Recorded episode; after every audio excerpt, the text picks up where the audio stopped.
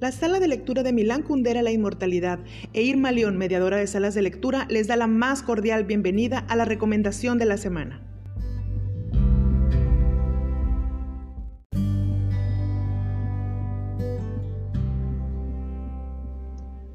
El nervio principal de Daniel Saldaña París, editado por Narrativa Sexto Piso.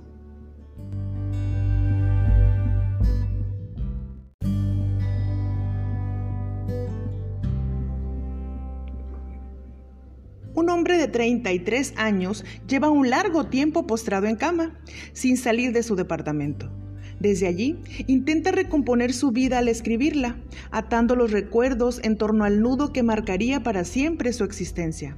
La partida de su madre, en el evento de 1994, cuando él era apenas un niño, para unirse al levantamiento zapatista que convulsionara al país.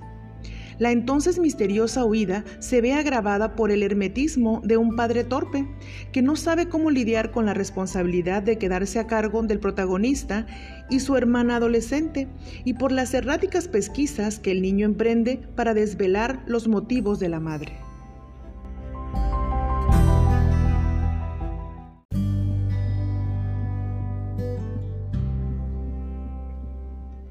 El abandono lo sume en un angustiante mundo paralelo. Buscará, sin mucho éxito, refugiarse en la realización compulsiva de figuras de origami o en una cápsula de luminosidad cero en la que se encierra durante largos ratos con la intención de borrar su existencia. Finalmente, con la ayuda del rata, delincuente juvenil en ciernes, emprenderá un viaje iniciático más allá de los confines de la colonia educación para conocer el rostro de la crueldad gratuita aunque también la desinteresada amabilidad de los extraños.